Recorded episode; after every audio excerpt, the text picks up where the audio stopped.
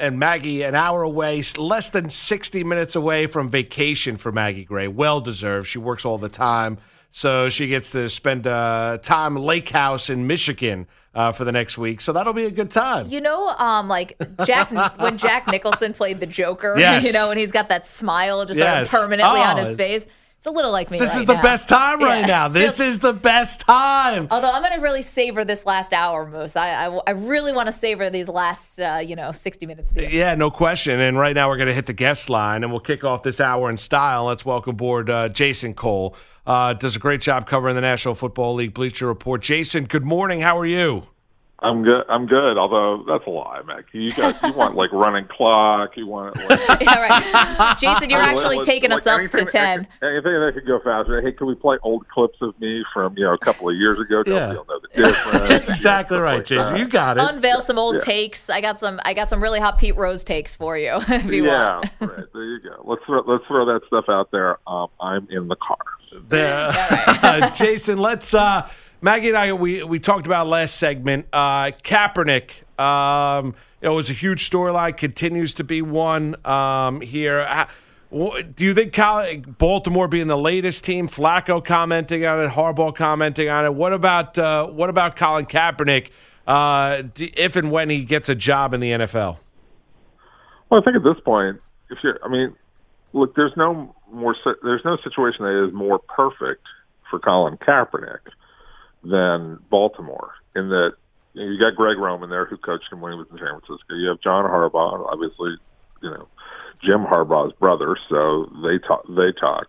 And I think you have a front office between Ozzie Newsome and and Steve Bisciotti, the owner, that they're not afraid to do what they think is in the best interests of the football team to win, and they're not going to sit there and be uh, intimidated by a few fans who make a big stink about this, and they're going to say, "Look, we all know that you want us to win. At the end of the day, that that's more important. So if we need to get the guy, we're going to go get it. Go get him." The other thing in all this is the backup is Ryan Mallett. Uh, Have, have you ever seen Ryan Mallett really play? no. Right. College. So he can't. Um, you got a guy who has has the ability to play, and people. I think people as they get closer to the season, and they see their backups, and they see how how fragile their back backups are. All of a sudden, all those GMs and coaches who were so gutsy saying, "Oh no, we we don't need him. We can get through it with without that guy." They're going to sit there and go, "Get me a better guy." Because if I got to play four or five games with my backup quarterback, I need that dude you know, he at least knows how to play. He's not a great player, okay? And and part of the problem with Kaepernick is always he's not such a great player that people want to pay to see him no matter what he says. He's not Muhammad Ali where he could say whatever he wanted and people are like, "Okay, I'm still buying a ticket." Um, he's not that. Uh, but he is better than uh, a vast number of backup quarterbacks in this league, and he may even be better than some starters in this league. We're talking with Jason Cole from Bleacher Report. And, you know, Jason, I'm thinking about it and I'm thinking, you know, maybe enough time has passed now. And I know people were very outraged and people took it very personally that Colin Kaepernick took a knee uh, during the national anthem. But since then, he really has backed up his words with activism. He hasn't been perfect, but nobody is. He hasn't been the perfect spokesman, but he has backed up his words with a lot of money and not donating his time, money, all of that stuff. And I just feel like maybe enough time has passed where perhaps the reaction when a team signs him is not going to be this crazy vitriol that perhaps we thought it was. Well, eventually things you know calm down and people people do shut up. The problem with Kaepernick is not so much that he took a knee, because other players took knees and, and survived it just fine. You know, Brandon Marshall, the linebacker from Denver, and, and uh, you know Antoine Bethea, and, and a number of other guys, and and they didn't have the blowback on this one. The problem with Kaepernick, and, and I have a problem with this too, is you know wear, wearing the piggy socks, you know, to mock police and then doing the whole comparison between fl- slave catchers and the police, which he did, I don't know, was that a month ago? And, you know, inciting a lot of vitriol. And look, I think those things are stupid, okay? And, but I also think, like, you're allowed in this country to say some stupid things. Um, now, you can't say hate speech, and, I, you know, some people will argue that it is. I, I, I don't quite go that far. But in this country, you're allowed to say some stupid things, and you're allowed to, you know, protest um, peacefully in, in this country, and, and you know, peacefully assemble, and all those other things that are that are are so unique and make our country great. Uh, but he crossed the line into into some juvenile behavior, um, you know, and immature behavior and not thinking. Because look, you need to have police to run the society properly, and that's where he lost a lot of people. Like that's the one thing when I'm on Twitter and people bring up Kaepernick, or I bring up Kaepernick, they you know they get to the piggy socks and they get to the slave catcher stuff and how he insults the cops and the outrage that comes with that. I think there it's not so much about. I mean, everybody talks about the anthem protest, but he inflamed people even more with the behavior afterwards. Yeah, and just to, to play, I mean, not devil's advocate, but he did apologize for the socks. Said nobody is perfect, you know, when it comes to being right, on this. Then he comes back with, with the tweet. With I get that, but there also is a side of the money that he's donated. I mean, the conversations that he has had with police, the Know Your Rights camp. I mean, I understand that like th- those things were very much uh, they were very public and obvi- meant to be the tweet, obviously, but he has done a lot of great things also. You know, people are complicated, right? And nobody's the perfect messenger. Yeah. Right, right. I just want to, right. you know, there's two sides. Uh, no, absolutely. And that's why, like, I, at the end of the day, he, I hopefully he doesn't not have a job because of the protests. I mean, hopefully he gets a job, and yeah. and because he deserves, he has the ability to play, and we shouldn't hold these other things against him, just like we you know, Rush Limbaugh still has a job. Yeah, no, he does. Uh, yeah. Jason Cole, uh, join us, Bleacher Report. All right, Jason, let's run around. Let's transition away from Kaepernick. Uh, let's go down to Dallas. Uh, you know, concern about Elliott uh, potential there, suspension, and and now Prescott, Romo not looking over his shoulder. Um, you know, this is his team coming off what was an amazing rookie campaign. Yeah, I mean, look, I think that Elliott – at worst is going to get a couple of games because if there was video on this one, I, I assume we would have already seen it, or the police would have found it already. I mean, you know, unless TMZ's waiting in the background to, and I can't believe that TMZ would be waiting in the background to to produce video. Although, uh, you know, who knows? But unless there's video evidence of this, I think they're going to have a hard time doing anything to Ezekiel Elliott in this case more than say a game or two. And you know the whole problem with Ray Rice is they gave him two games, and then you saw the video evidence. They didn't, you know, they didn't work hard enough to to get it.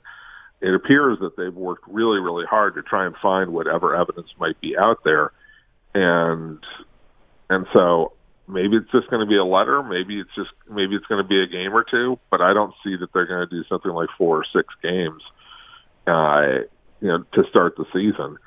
So that's if that's the worst case, I think that Dallas has enough to get through it with McFadden and Al, Alfred Morris uh, Uh, back, you know, backing him up. I mean, obviously Darren McFadden had a really good season two years ago in otherwise tragic, tragic circumstances. You know, no Romo, you know, no Dez Bryant to take pressure off him. He still produced over a thousand yards and I think five yards a carry. So he was pretty effective. He's not Ezekiel Elliott but he was pretty darn effective. So I think they can get through these couple of games. But their, you know, their first month, that's a brutal schedule. I mean, just a brutal schedule. So, you know, they they could get off to a rough start. What I'm more concerned about with Dallas, and you talk about Prescott, you know, what happens when that team is playing from behind, not only in games, if things are you know high scoring games, and which you're asking so much out of Dak Prescott. But what happens if they get off to a two and three start, and then all of a sudden it may not be Dak's fault. It may be because their their pass defense is so terrible. But everybody's looking at Dak and going, "Hey, dude, you're supposed to be taking Romo's place. What's going on?" And that I want to see how he reacts to that. Yeah, we should mention the Cowboys schedule. They open up the season against the Giants, then at Broncos and at Cardinals, and that's their September before they get a little relief and get to play the Rams on October 1st. Um, let's stick in the NFC East because obviously, you know, we're here in New York, but I think this really is a national story because uh, the attention that Odell Beckham Jr. gets for being one of the faces of the league and one of the most popular players. You know, Jason Moose and I really didn't care that he said he wanted to be the highest paid players. Moose said before, everyone's got to have goals, right? And Listen, you only have so much leverage as an NFL player. You know, I think that the you know calling Odell Beckham a distraction, I think it is really overblown. Um, but we're curious to get your thoughts on it. I, look, I want to be the highest paid sports writer in the history. Yeah, there you you. go, Hats Jason. off. There you go. I quite- it's a quite a threshold. between The, you two, you two, you guys want to be the highest paid radio hosts. in That's the it. of the world. Right. Yeah, and you guys can fight over which one gets the the dollar more. I'd be taking a private jet to Michigan, not the uh, you know. Uh, Jason, Yeah. Maggie American can have the extra dollar. She can have Oh, the extra dollar. right. So and they say look, women can't people- get ahead. Right. So people are motivated by money. I, everybody always wants to get paid more money. They think they, everybody thinks they're worth more. So that that that comment doesn't bother me. It's not going to happen. You know, he's not getting paid more than the quarterbacks, but certainly I I, I don't mind the goal. And I you know look, Odell's a little out there. I, he wants to be a rock star. I mean, he wants to be hanging out with the what is it, Iggy Azalea? Which, one was he dating? You know, which, which whichever one he was dating for a little while. He wants to be in L.A. You know, he wants to be seen on on campus by students and have all these guys, which which happened again.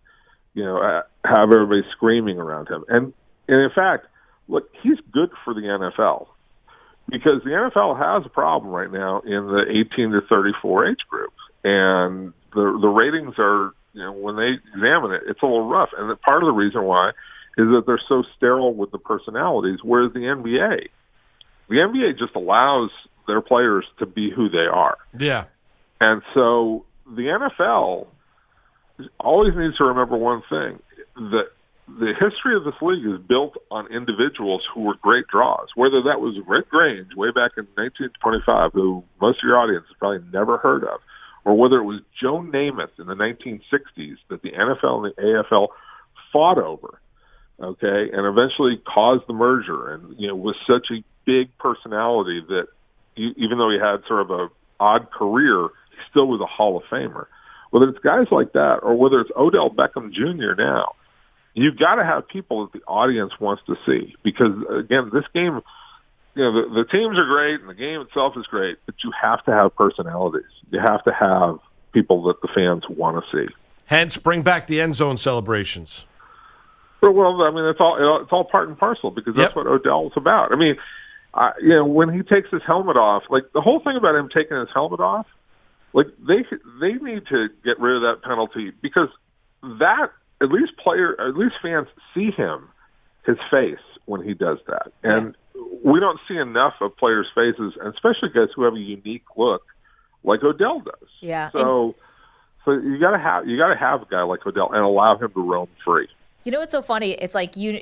I know a lot of people might never get this opportunity, but if you're ever at Radio Row at the Super Bowl, you'll be shocked about how many football players are walking around, and you're like, people will come up to you and say, "Who is that?" Yeah. And you're Right, like, exa- that's exactly. it's crazy how the you you think you actually know what these guys look like and then it's i don't know you just find that happens quite a bit we're talking with jason cole uh, jason just another one quickly that we uh, had talked about earlier in the show was about the pittsburgh steelers about Le'Veon Bell. Uh, What I was surprised about was actually that Antonio Brown would would basically be applying pressure publicly for Le'Veon Bell to report to camp. Antonio Brown does, doesn't ever know what it's like to play on a one year deal. You know, Antonio Brown's making $17 million a year. Great for him. That's awesome. But I, I mean, that doesn't mean that Le'Veon Bell should then acquiesce and sign a franchise tender.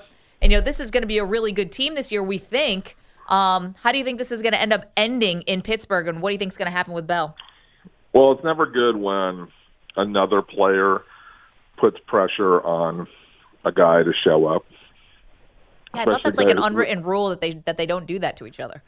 Right, because then you're seen as taking management side on it and all those things. So I remember years ago, Javon Walker, uh, when he was in Green Bay, was holding out for a contract, and Brett Favre said, "Well, he needs to be in here and this and that." And it caused a big rift between Javon Walker and Brett Favre. Now, it didn't you know didn't cause a big long term problem because Javon eventually left on his free agent contract, and he wasn't that kind of guy. But Le'Veon Bell is not scared to say what's on his mind. He's not scared to hold out in the situation. And you're right. Antonio got his money.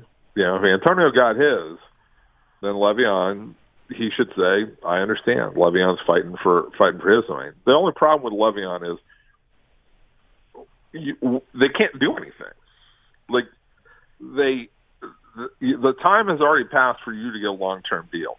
So holding out is just a matter of being spiteful and saying, "Look, I'm I'm going to keep myself out of here," and that there's only downside with that. You can really only hurt your team in that situation by causing a disruption. You know, so I don't know what Le'Veon's attempting to accomplish by holding out right now and missing training camp. And maybe he's saving his body, but they weren't going to like. It's not like Le'Veon Bell was going to play in either of the first two games of preseason. So yeah. you know, so I think there's something to be said for uh, look, dude. In the circumstances, you should just show up and be part of the team. Um, you, there, you know, there's not, there's nothing for you to do here. You know, there's no long-term contract waiting for you to hold out. You're just being spiteful. Um, but at the same time, look, he's making a point so that when they get a chance to do this long-term deal again, uh, maybe they will get, maybe they'll get the message even stronger and ultimately pay him what he wants. I don't think that's happening. Jason Cole, Bleacher Report. Jason, we appreciate a couple minutes this morning. Have yourself a great Saturday, good weekend, and we'll do it again soon. No problem, anytime. Maggie, enjoy the vacation. Thank you, Jason. There I you will. go. Absolutely. As the clock is ticking I know. to the Gray family vacation.